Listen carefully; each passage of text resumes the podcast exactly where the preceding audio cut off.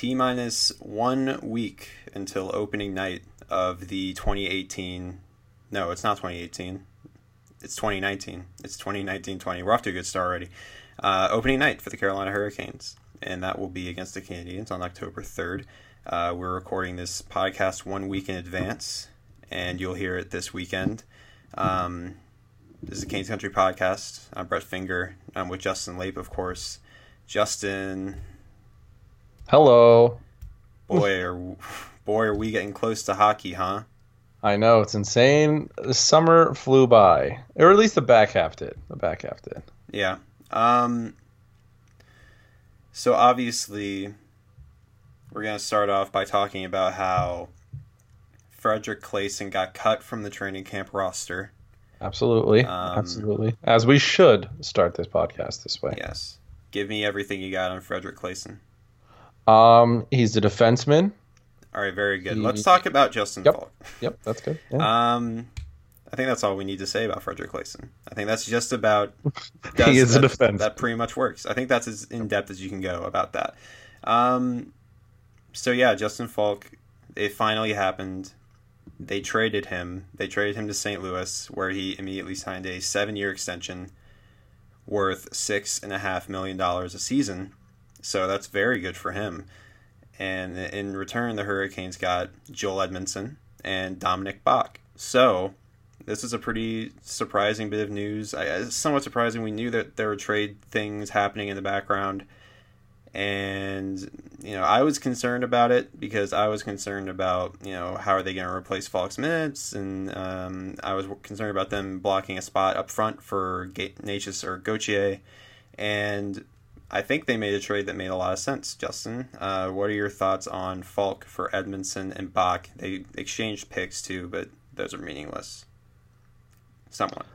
Yeah, yeah, pretty much meaningless. Um, no, this trade is interesting. Um, I think it was. It's obviously necessary that Justin Faulk had to go. It just came to that point, uh, in, in the crossroads, more or less, that hey, we weren't going to give him the extension that he wanted. There's no reason to hold this over until the trade deadline, especially when there you could get even maybe even less value um, than this trade got for him. So. Um, yeah, I mean, right-handed shots come at a, a premium, and you know, but the Hurricanes had enough of them, uh, and the top four is is set. So I mean, there's no real need to, you know, expand on or add any more defensemen or you know keep Justin Faulk in the bo- a bottom pairing role. That just doesn't make sense. So um, no, I I think that this was a move that Waddell made that you know gave them the best they could do. Uh, Joel Edmundson was a name in the playoffs. I mean, he played pretty decent minutes in the playoffs for the Blues, and you know, was a name that came up often if you were uh, paying attention in the second half. Uh, and Dominik Bokk is you know a former first rounder, and you know hasn't cracked their lineup yet, but their lineup is obviously of Stanley Cup championship caliber. So. Um, I guess you you got what you could with this this trade. You knew it was coming, and and you know it gets some salary off the books, which was ultimately kind of the big goal of it as well. Yeah, I think it, it, accomplished all of that. Uh, they get Joel Edmundson, who can play the PK, and he plays a more aggressive game that I think the Hurricanes needed after they lost Ferland and Mäenalanen, who signed in the KHL this week as well. Uh, the Hurricanes still retain his rights, so he could be a part of their future plans. Uh, just didn't really make sense right now with all the all the names that they have, and yeah, I think uh, if you're going to trade Faulk, uh, my thing was you need to get a defenseman back who can replace him to some degree, and and play well in the penalty kill. And, and Edmundson's an upgrade on the penalty kill over Faulk, so I, I like that part of it. I think that made the trade a lot better for Carolina now. And Dominik Bokk is an exciting prospect who a lot of people are high on. Um, he's a top 50 prospect considered by a lot of people. And, you know, he's highly skilled. He's in the SHL. He had a very good year as an 18 and 19 year old in the SHL last year. He'll be back there this year. Uh, they'll see him in camp next year at Canes training camp. So, yeah, I like the return. I think it helps them now and it helps them later. And it kind of removes the awkward tension to an extent with Faulk and just the fact that Hamilton and Pesce were both there and they're all all three of them are top four defensemen. It was my opinion that Faulk was the least, um, I, I, I guess the worst of the three. Uh, even though Faulk's not a bad defenseman, he's just those two are so good, and the, the, you have to give out those minutes somehow. And it didn't make sense to have Faulk anymore. And I think that the move makes sense, and they get a good third pairing guy in Edmundson who brings a different element to the team. Uh, but it's not just our opinion that we have on this, Justin. Yes, um, I spoke to Fox Sports Carolina's play-by-play analysts John Forslund and Tripp Tracy. I mean, you guys all know who that is. Um, I've never heard of them before. Yeah, yeah, they, they they're familiar names around these parts. But uh, yeah, I spoke to them a little bit about, about the Faulk trade and, and what it means for the team, and a little bit about you know how it affected chemistry. So uh, take a listen. In our role, we get to know these players. In some cases, from the time they're 18 years old. So, in that period of time, you see a a young boy develop into a man, and you see him start his career, and you kind of are a voyeur uh, in terms of their in terms of how they perform on the ice and, and how they behave off the ice and how they go through the pitfalls of adversity and how they handle some big highs. In this case, you know, here's a player who never reached any playoff success until last year. To see him perform the way he did was was phenomenal. So when these things happen, what I'm driving at here, and I think Tripp will concur, it's, it's, difficult for us because it's somewhat personal in a business where you're not supposed to be personal. But we have no choice. So as far as Justin Faulks, the, the player and the, the young man, I have nothing but great things to say about him. I think he was a, a leader for this team. I think he was an outstanding person in the community. And I think he, um, his heart was always in the right place and uh, it's going to be a it's going to be a bit of a different dynamic moving forward without him on the team, in my opinion. But um, got nothing but great things to say about him because even when he was going through some inconsistencies, maybe trying to do way too much, uh, teams that were not as strong, or he was a, a lone ranger in many defensive situations, you know, he he just put his head down and tried to do the best that he could. And he's uh, he's gifted. He has a tremendous amount of talent um, he's learned how to work harder um, and, and kind of morph himself into the best position to be successful as an athlete. And, you know, I, I wish him nothing but the best. So that's kind of where it is. And I know Tripp'll say almost the same thing, maybe add some more to it because um, it, it, it's tough when this happens. It's, it's not it's something where we just look at things on paper, check here's a, here's a trade, let's uh, dissect it. It's a little bit different for us. Yeah, I agree with 100%, 1000% with everything John said. Um, you know, I, I would say I probably haven't felt like this. Um, and I just was on the phone privately with John before this call. Um, you know, with Justin coincidentally moving on to the St. Louis Blues. John was doing a national game, and, and Eric Staal got traded right before the Hurricane kind of Sunday after we're playing the St. Louis Blues. Um, you know, and, and Justin, like Eric at the time, you know, we John and I watched them go from being, you know, really kids. Justin was a little bit older because he played the, the year he did at Duluth. Um, Eric, a teenager, and then just to watch him grow into being men, uh, learn what it takes to be consistent NHL performers, and in both cases, you know, significant impact players and leaders on the team. Um, it's tough. Uh, just a, a couple of quick memories. I mean, I remember when when before the the Thrashers moved to Winnipeg. Um, I was at our hotel in in Atlanta the night before a game, and the NCAA tournament was was going on, and Duluth was playing. And I remember I got room service, and I watched Justin Faulk quarterback that Duluth power play, and you know they won a national championship, and he signed shortly thereafter. That's my first memory of him, and then um, you know his first trip to go play in Minnesota, obviously where he's from. John and I were having dinner with a couple investors from the team, and and Justin was sitting right next to us with his mom and his grandmother, I believe, at that restaurant. You know, because of you know he, he never lost his roots. Uh, totally concur with Johnny that um, this has always been a very important teammate in the dressing room. Very important. and was a huge part of the chemistry that was as big of a meal ticket as the Hurricanes had to their playoff success, getting back in the playoffs and winning a couple of rounds last spring. Um, and even though he was a co-captain the year before, I think without question his his, his finest leadership moments came last year. Uh, I think John and I both thought that he was the type of player. Maybe it was because of his NCAA national championship pedigree that when he did finally play in the playoffs, that he would be one of those players that elevated their game, uh, dug in, uh, found a way to, to, to flourish in playoff hockey, and I certainly think he did. You know, I can't help but think about um, the third period and the first overtime and the second overtime in Washington. I mean, as stingy as he was playing, a, I mean, a, a a really powerful brand of defense to eventually win that series. Um, no, it's a it, it's a tough day. Um, you know, I know the Hurricanes, um, you know, made made attempts to make him part of this core and you know this this this team moving forward. It's unfortunate that that didn't happen, but like John, I have nothing but great memories about uh, Justin both on and off the ice, and this is one of those situations where even though our job is to be professional broadcasters, when you're with guys so much, you develop personal relationships over the years. In particular, when you see the maturation um, of a really good person and player like Justin.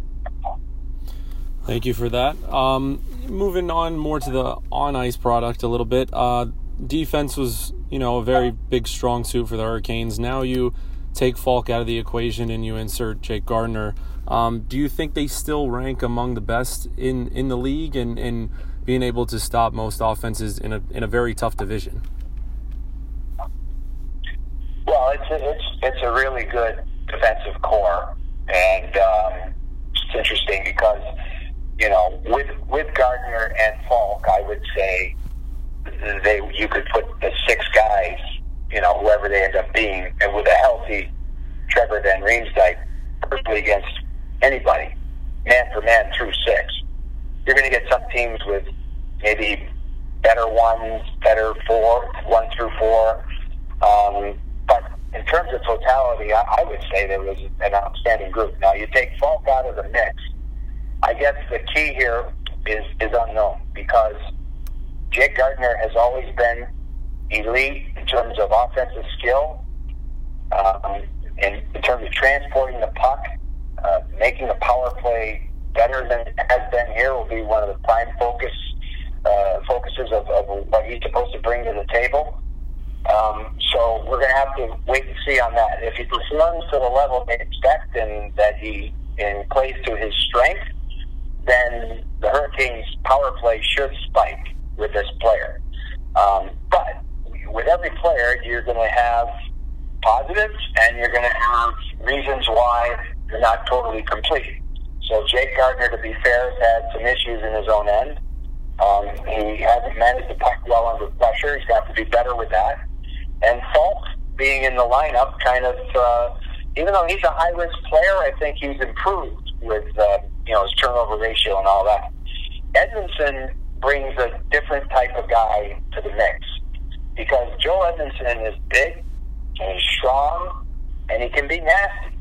And I'm not 100% sure this team has a lot of that, and nor over the years has. So if he can replenish the penalty killing minutes, and I think that was the one thing I was worried about with no Faulk, is, you know, aside from Slavin and Pesce and a healthy Van Riemsdyk, you know, who else really kills penalties? Gardiner never really has in his career, and Hamilton doesn't, and, you know, who, who's going to do this? Edmundson will have to be an X factor this way, and if so, I think it, you know what, it, it kind of completes it, and, and you, you can't have everything you want.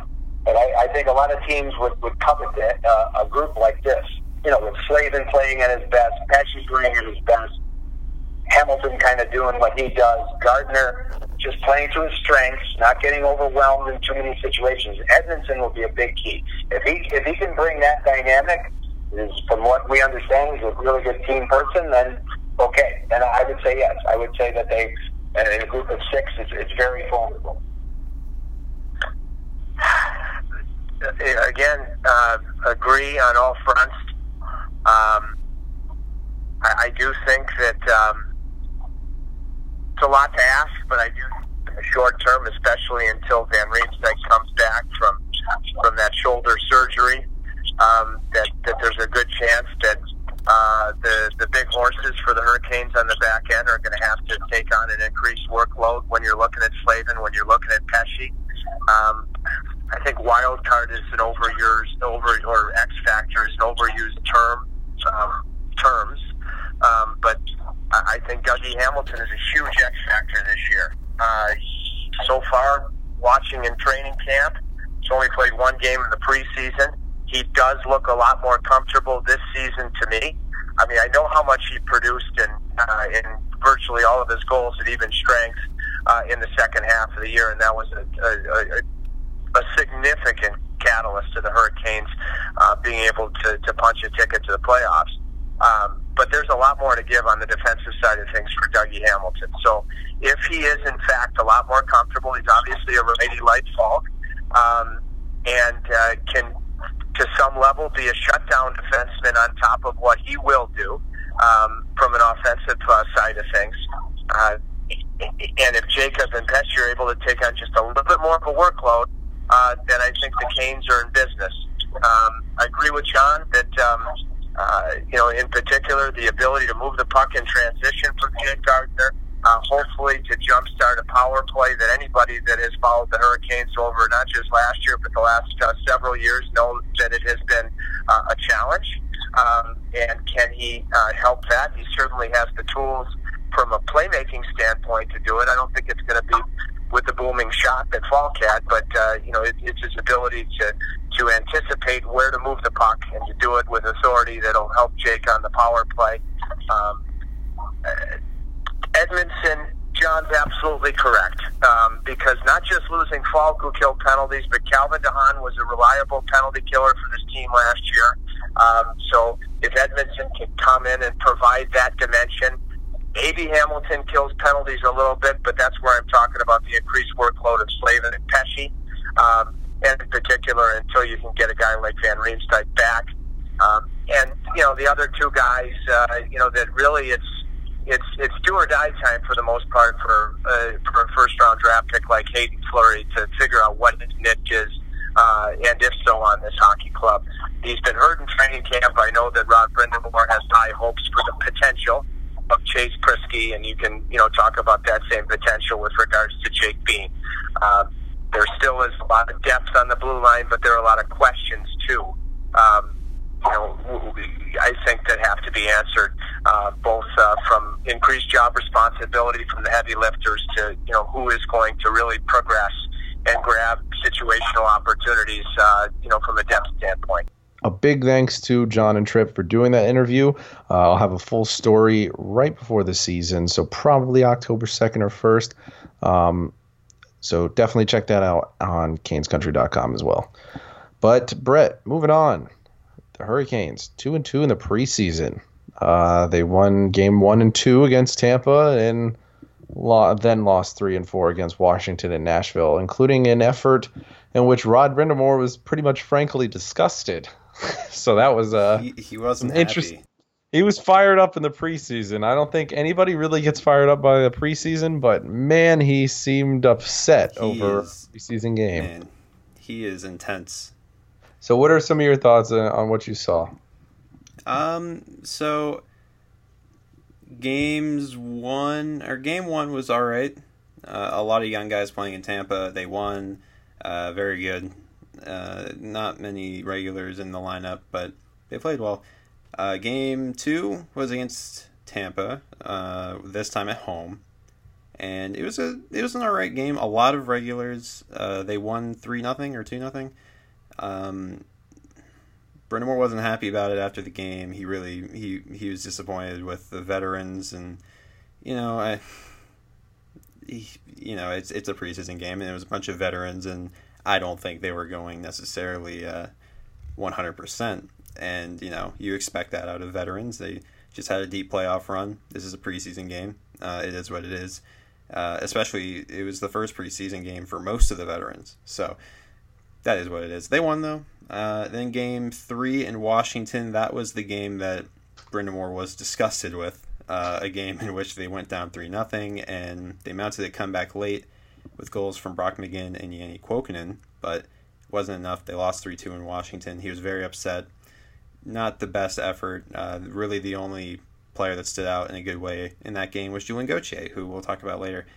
Um, and it looks like we're going to be talking about him a lot moving forward. Um, and then game four, they lost three nothing in Nashville on Wednesday night.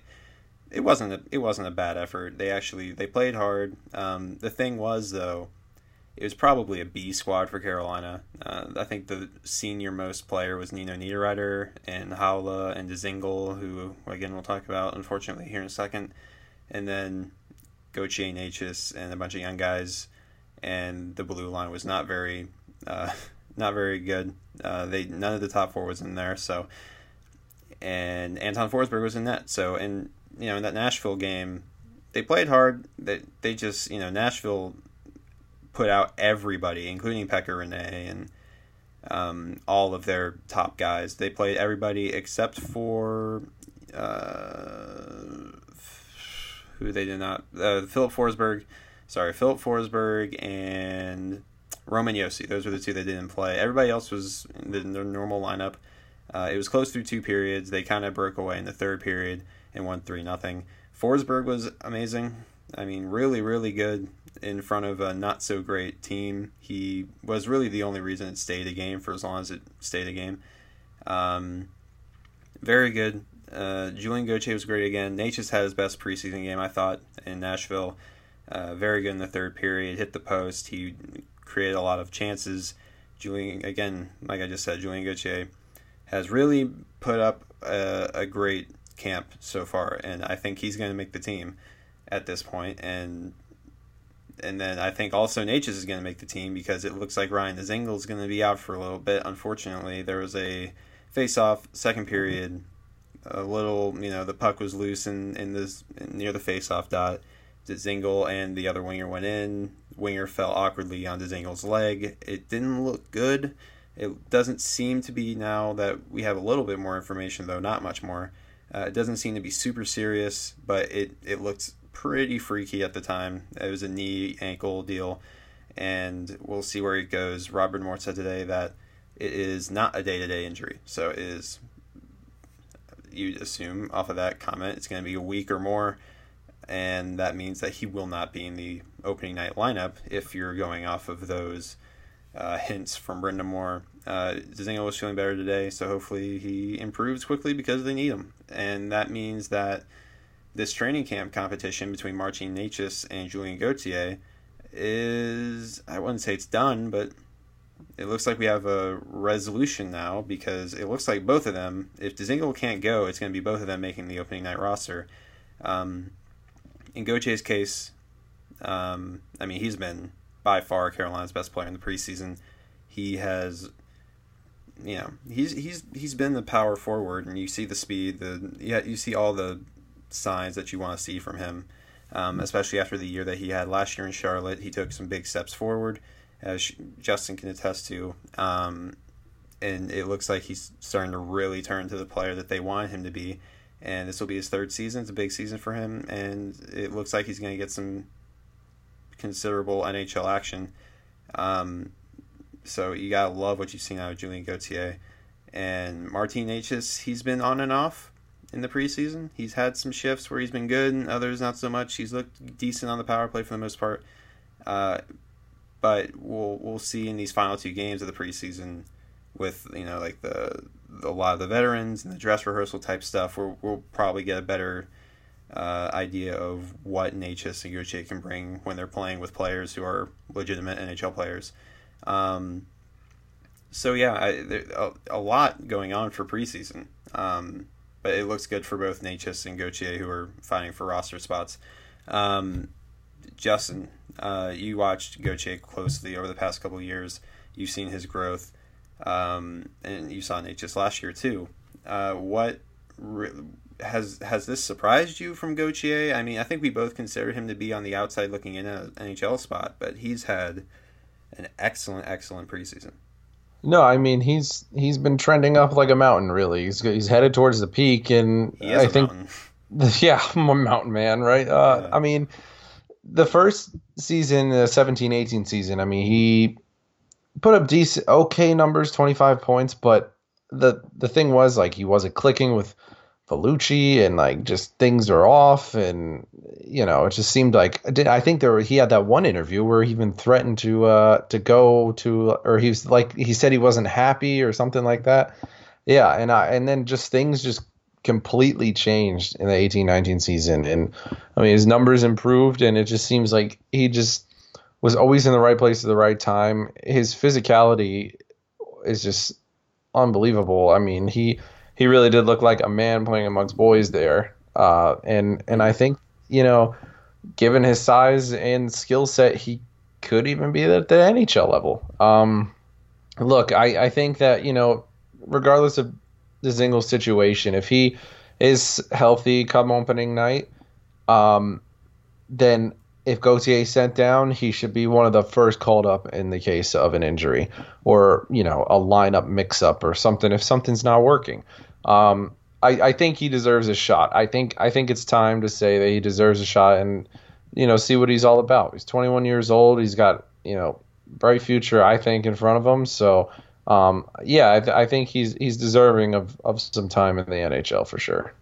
Yeah, he seems like one of those guys that you know there there are some prospects who are like Gauthier and and don't light up the AHL but they get to the NHL and they fit better in more of a structured, um, more skilled uh, environment. I feel like he can be one of those guys because it feels like in the AHL there's a lot of bigger guys who aren't necessarily quite as skilled and it's a bit uh, you know mucky. You know it's you know it's not necessarily easy to score a lot of points in that league.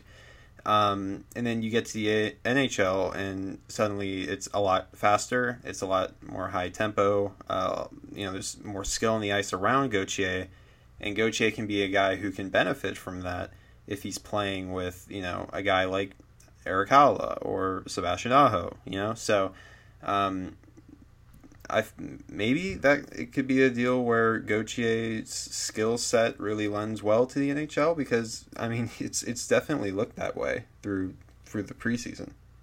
Oh, for sure, for sure.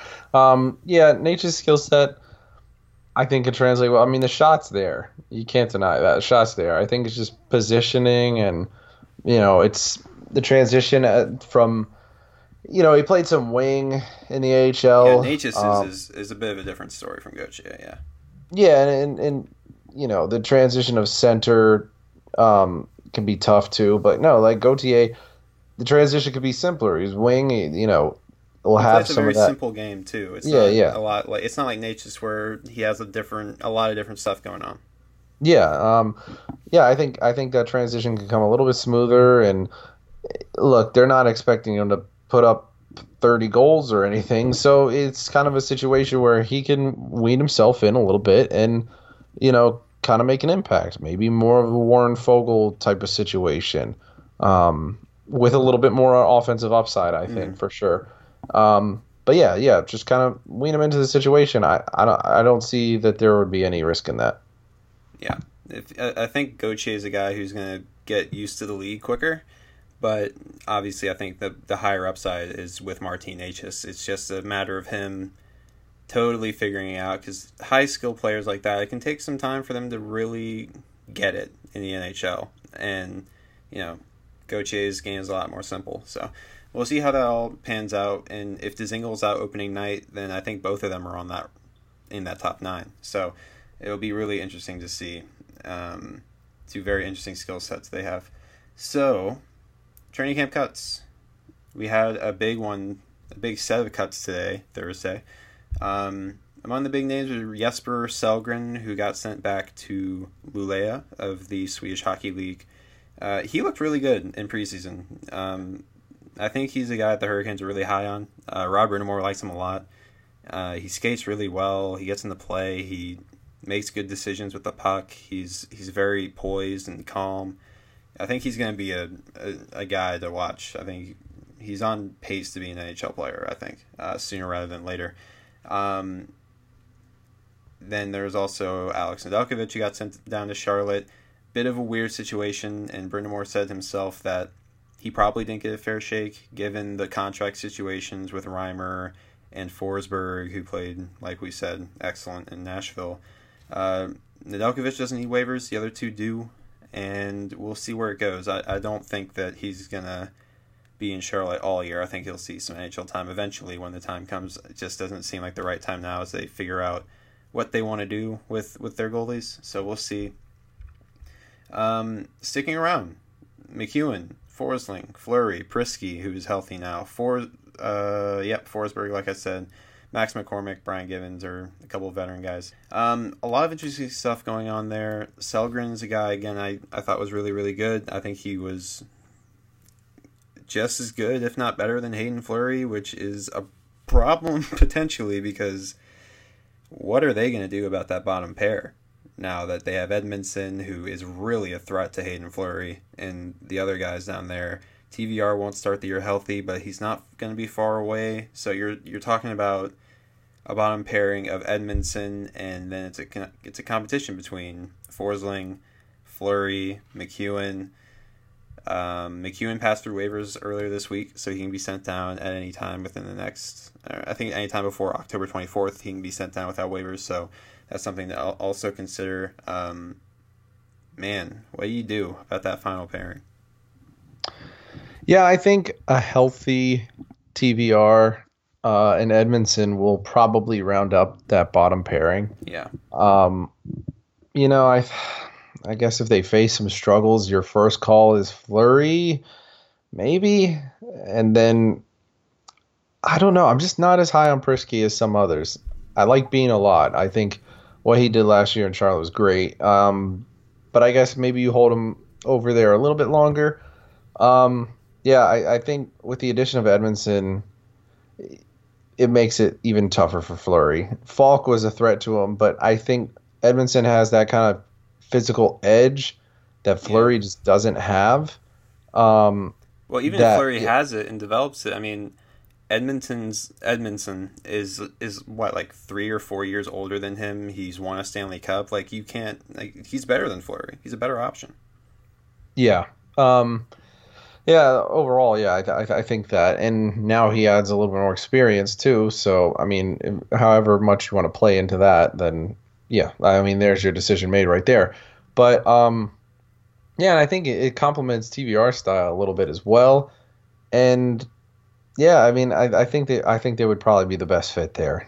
But Fleury, it's just been a weird thing of his career. Like he's been good enough in some cases, but it's just this defense is stacked. It it just put him in a weird situation as a player, and um, I don't know. I think maybe his uh, his next break is elsewhere and not not in a Hurricanes uniform.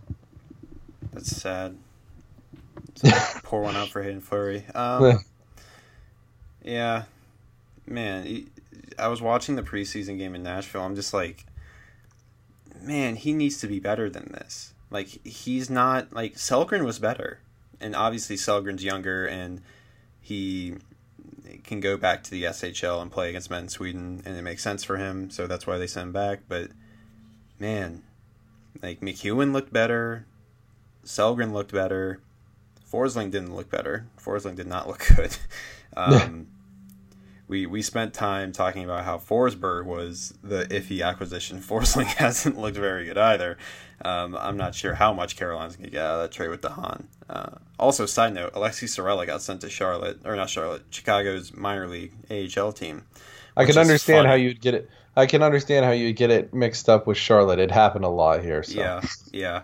Um, but yeah, after Sorella spent the summer trashing Carolina for not giving him an opportunity, um, he also is not going to get that opportunity in Chicago at the start, so that's interesting. um, but you know, the third pairing, I think McKeown's a big threat to Fleury right now, um, especially if T- again TVR's not going to start the year, so that's a right hand defenseman and McKeown who. I mean, he it, it, McKeown kind of profiles to be a guy like Trevor Van Riemsdyk. So if if you get him in the lineup and you have that even right and left shooting balance, then that's still not looking very good for Haydn Fleury. Um, yeah, I, I feel like acquiring Edmundson like that is not a vote of confidence in Fleury. So, and he's waiver eligible, so he can't go down to Charlotte because he's gonna get claimed. So, Do you think that? Because Fleury would absolutely get claimed? people are saying that about McKeown. I I don't know, man. No, that, that's different though. That's different though. I never, th- I didn't think Fleur- uh, McKeown was going to get claimed. I absolutely think Fleury will. Two years ago, I when he was first acquired, I thought, yeah, he's gonna he's gonna get into this lineup eventually. I think he's I going to as well, but No, no, I'm talking about McKeown. no, no, I am too. I am too. I think Oh. that he's good enough to be an NHL defenseman. Um, if not now, then very soon. I think he's he profiles as a TVR. My my opinion of him hasn't really dipped over the past couple of years. Um, he's not anything special. I mean, he's going to be like a third pairing defenseman if he makes it. Um, I think he's capable though, but I think it's different for Fleury because he was a first round pick. Like Yeah. like people don't forget Top that ten. he was a number eight pick. So I I absolutely think he would get claimed. I don't think like if you traded him, you're not going to get much. I think you're going to get an equally iffy player. Maybe you can trade him for Saarela. like you can get a Saarela out of him or something. Like a, a questionable prospect or some kind of draft pick. Like I'm not even sure what Fleury's value would be. Like he would he would make a lot of teams. Like I think it's also fair to remember that Carolina's blue line's ridiculous. So like he would make many blue lines in the NHL, I think. But with how Carolina's set up, it's like they don't have really the the ability to let him get consistent time in the NHL because they're wanting to win now and it this isn't audition time. This is you if you're going to play, you're you better be good or you're going to be out of the lineup. So that's where it's tough and it's a really awkward situation right now with with all that. And unfortunately, I could I could see a situation where McKeown outplays Fleury, and then McKeown still gets sent down to Charlotte because he is he doesn't have to go on waivers again. So, is it Fleury Edmundson to start the year, and then let's say that's the pairing for a few weeks, and then you reach the point of TVR is healthy again, and TVR takes Fleury's spot in the lineup. They play better as a pair than Fleury, and then it's it's just like that. You're back to where you were last year, where Fleury isn't good enough to play in the in the top six. So it's it's definitely a, a concern if if you're Fleury and you're Carolina trying to figure out what the hell to do with this guy because it just doesn't seem to be working out. Yeah, if he gets that start uh, at the beginning of the year, he's really got to prove it. I mean, if, He has to be. Really I feel like good. we said it's do or die time for Fleury for the longest time, but it, it truly is do or die time. So, uh, speaking of do or die time, a little off topic. Did you see Minnesota and, and some of the comments? It, it said he would benefit Victor Rask to have a very, Oh very goodness. good game. Man, is he going to like the AHL or what is happening? I, something Something crazy. I wouldn't be surprised. I mean, he was bad in Carolina. My favorite tweet I saw recently was someone say it would be better off if we just gave Carolina Nino Nita Niederreiter for free. I mean, I don't think that's wrong. You're paying Now to deal with the point- salary and four point one five or whatever for Victor Rask, who he's is he an NHL player? I don't think he is. yeah. That's terrible. Like it's so bad. That was such a horrible move by Minnesota that we appreciate. I think it was a good deal for Carolina. That's all I really care about. For sure. For sure, man. Um, so it's, it's that time of the podcast again. it is that time of the podcast. No, it's not time for us to go. It's time for our Don't- don't, get too Conference. excited. We're not leaving yet. It's time for our Eastern Conference preview. We have the West. Uh, Brett had answers and then decided to switch them up. Uh, I do remember that. I did them off the top of my head. I, I prepared this time, and I last time I said Vancouver's going to the playoffs. So let's see how this one goes. Vancouver's going to the playoffs. Yeah, yeah, that was the risky one. But I took I took Arizona with my risky one. I just feel mine's a little bit safer. Yours Um, is safer. I, I agree. But let's go ahead and get into it. Uh, Brett, what does your Atlantic Conference look like? Conference. It's a Or excuse division, me, sir. Atlantic Division. Atlantic Division. What are you doing? Um, Atlantic. Yes. Uh, Okay, let's do it.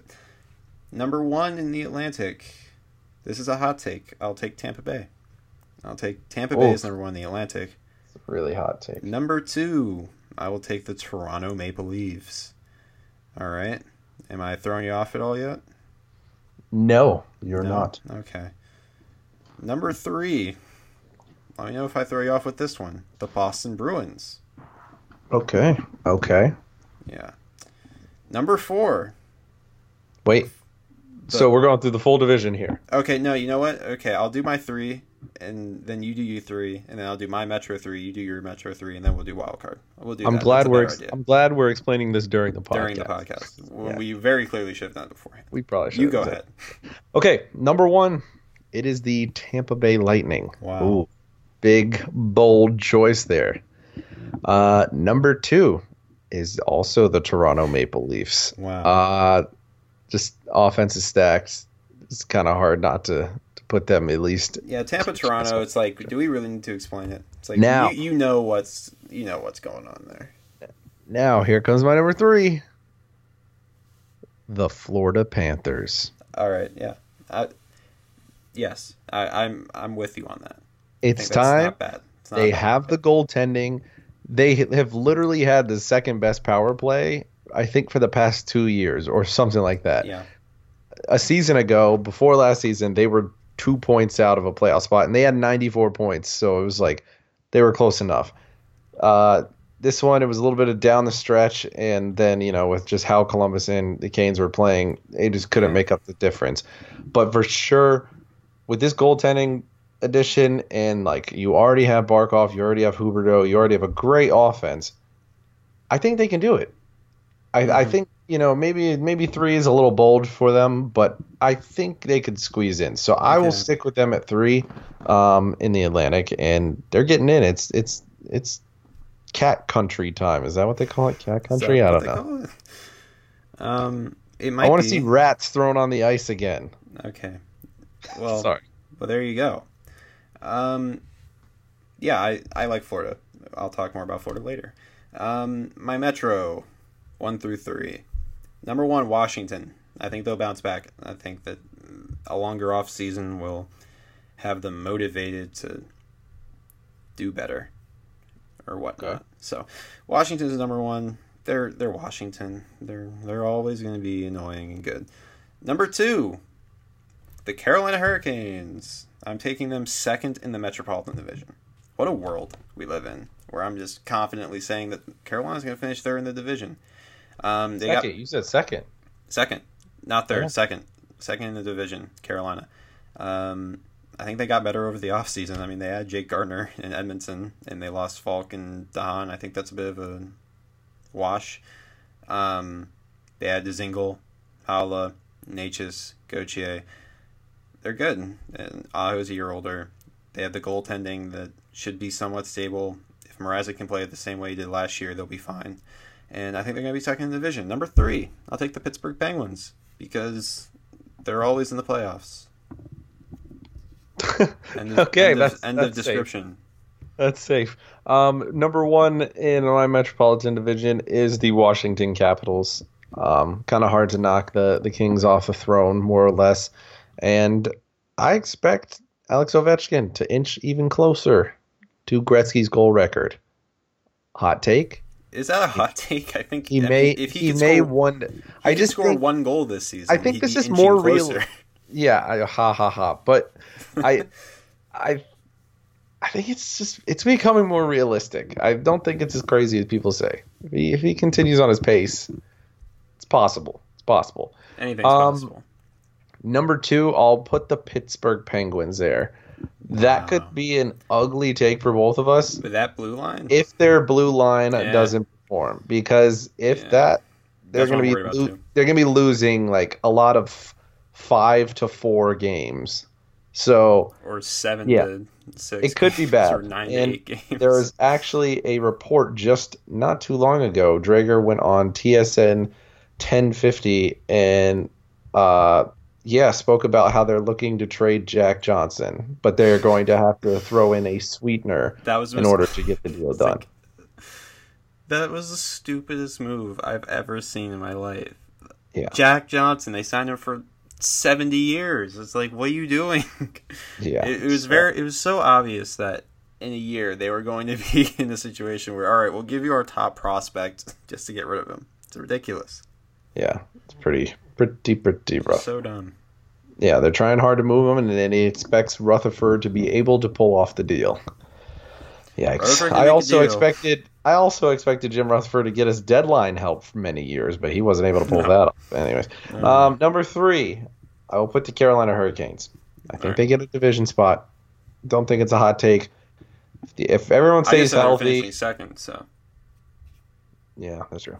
Um, if everyone stays healthy, they're getting over 100 points mhm. for sure. yeah. Um, I mean, 99 last year. You add Dzingel, Haula, and now a kind of maybe even strangely better defense. yeah. Um, yeah, I mean, it, it could get pretty pretty interesting, and they could get over 100 points. So I will take that as my top three. And they have Now the on to the- confidence of knowing that they're able to do it. I think that's a big point. That big deal Yeah. too. Yeah, for sure. Um, now moving on to the wild card spots. Now this is where it gets really interesting. There's a lot. There's going to be a lot of competitive teams in the Eastern Conference. I don't think the the point differential is going to be as great as it as it was last year. You know, the Montreal missing the playoffs, and then the drop off was Florida, and that was ten point difference. So Yeah. um, I think it's going to be a lot more compact, and there's definitely some other teams to watch now with some of the additions in the uh, Metropolitan divisions. So, uh, how do you see the wild card shaking out? Yeah, um, Carolina needs to start well. They need to get where they should be, which is in the top three in the Metro, and stay there. Because this middle pack is going to be tough. And if Carolina doesn't play to expectation and finds themselves in that middle pack, they're asking for a lot of trouble because that's going to be tough. Um, so for my wild cards, um, I'm going to go with number four, Florida. Uh, I could easily see them finishing top three and Boston falling out. Uh, I think we're on the same page with Florida. I'm high on them. I think they're going to be very good. So I think they're going to finish fourth in the Atlantic first wild card. Second wild card, I'll give it to Montreal. I think they're I think they're able to sneak in. Montreal, you know, they have Carey Price. They they have good pieces. It's going to be close. I think it's going to be Montreal. It's going to be New Jersey. It could be the Islanders. It could be Philly if they get the goaltending. It's. I think there are probably four or five teams that could very realistically be in that second wild card. I'll go with Montreal. I'm not very confident about it. I will go Boston in the number one wild card spot with Montreal at number two. I think Montreal gets over the hump. Uh, Columbus drops drastically down the standings uh, without their top goaltender and top goal scorer. Um, I just don't think they're going to be able to compete in this division. I think you're going to have the two fringe teams are going to be the Rangers in New Jersey. I think they're going to be, you know, kind of like right Rangers at will the be there too. Yeah. Yeah, kind of right at the borderline there. Uh, I think Montreal squeezes in over them. I'll give them. I'll give a the advantage to Price over Lundqvist in that case. Mhm. Um, and New Jersey, I think that you know, 72 points last year. That's going to be bumping up into the 90s. I think. I, I think that's a safe assumption. I, or maybe like 90 or upper 80s. Mhm. Uh, they're gonna they're gonna definitely improve, especially with Jack Hughes and you know now you got Wayne Simmonds and uh, uh, Taylor Hall in a contract year. Subban. Taylor Hall in a contract year. PK Subban. I mean it. They could surprise some people as well, but for sure. yeah, I think Columbus drops down drastically. But again, I picked Pittsburgh in there. It would not surprise me to see them out of the playoffs Mhm. at all. It doesn't. I mean, the defense is suspect, but it's kind of hard to go against uh, Sidney Crosby and Evgeny Malkin for sure. We have the exact same playoff teams. Yeah, but just a little mixed up. Yeah. The only difference was uh, Florida. in the in the Metro we had Carolina and Pittsburgh flipped. I had Carolina two and Pittsburgh three. You had the other way around. And in the Atlantic, I had Boston three, Florida four, and you had that flipped around. Yep. I don't know. I Wow. Gonna- We're on the I same think- page here. So I think the big thing here is is whether it's to watch next year or to watch and then you know between the next two. Pittsburgh and Boston are going to hit a wall. It's only a matter of time. I think Boston maybe a little less so because they've been they've done such a They've been great better at job. drafting and developing. Yeah, they've done a great job of building on the fly. So maybe them a little less so, but the cupboard has run very thin in Pittsburgh, and they're going to hit a wall Yeah. soon. It's just a matter of when.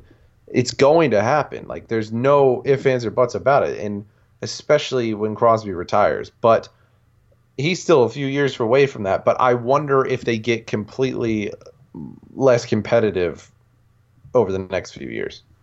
Uh, I can wouldn't be surprised. Yeah, I mean, I mean, I think it's it's going to happen. It's only a matter of when. All right, I think, I think we got it. I, I think those are our predictions, and uh, don't hold us to it. So Yeah, I also think that is a podcast next week, um, prior to opening night. We will have a full Carolina Hurricane season preview. Um, we will be joined by Cory Lavalette of the North State Journal.